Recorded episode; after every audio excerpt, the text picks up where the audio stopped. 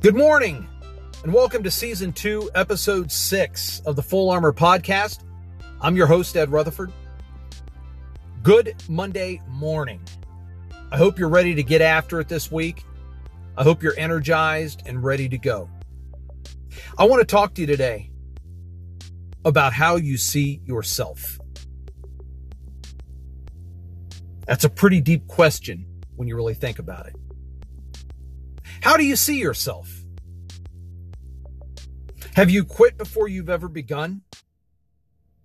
Have you made excuses for things that have happened in your life? For reasons that you couldn't succeed or that you failed at something?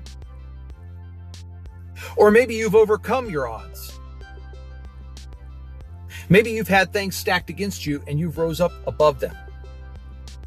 Maybe you've achieved more than you thought ever possible in your life. Maybe you're still excelling at your career and even excelling higher in your life. You see, these are things that when we step back and examine ourselves, we can either have excuses for why we failed, or we can have positive reasons why we've made it. The big question is how do you see yourself? Sometimes limits begin when visions end. You're like, what do you mean by that, Ed? All of us have visions in our life. All of us dream big. All of us have ideas of what we want to do, what we want to be, where we want to succeed. But the thing is, we put limits on ourselves. And then we turn around and make excuses as to why we never achieved something or became something great because we always blamed it on something else.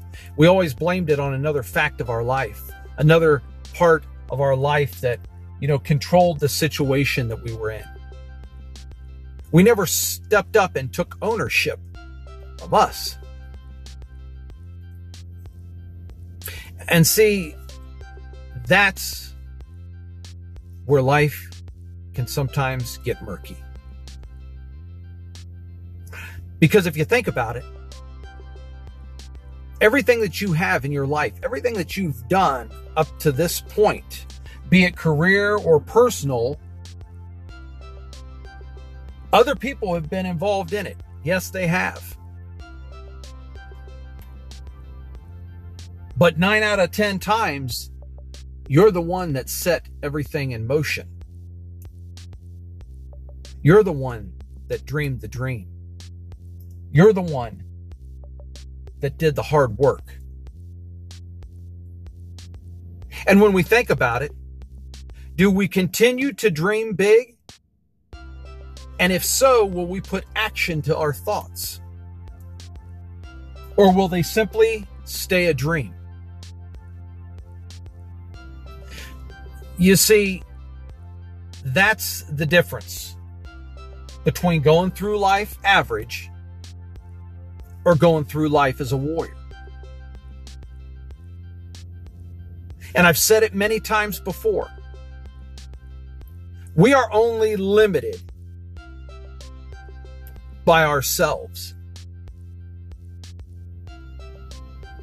We can achieve anything that we put our minds to if we believe in ourselves. So today's your day. Do you see yourself the victor? Or do you still see yourself as a victim of circumstance? As a victim of odds stacked against you? Maybe as a victim of your poor choices? Here's the thing each and every one of us are going to have poor choices in our life. But it's up to us to look at those poor choices and change them into a positive by correcting the action that got us there. Today is your day. Today is your day to look at yourself and honestly ask yourself, how do I see myself? And if you can answer it as a victor, then you're already ahead of the game.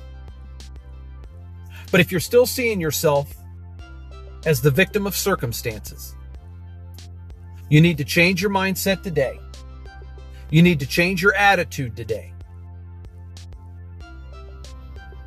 And you need to overcome those feelings.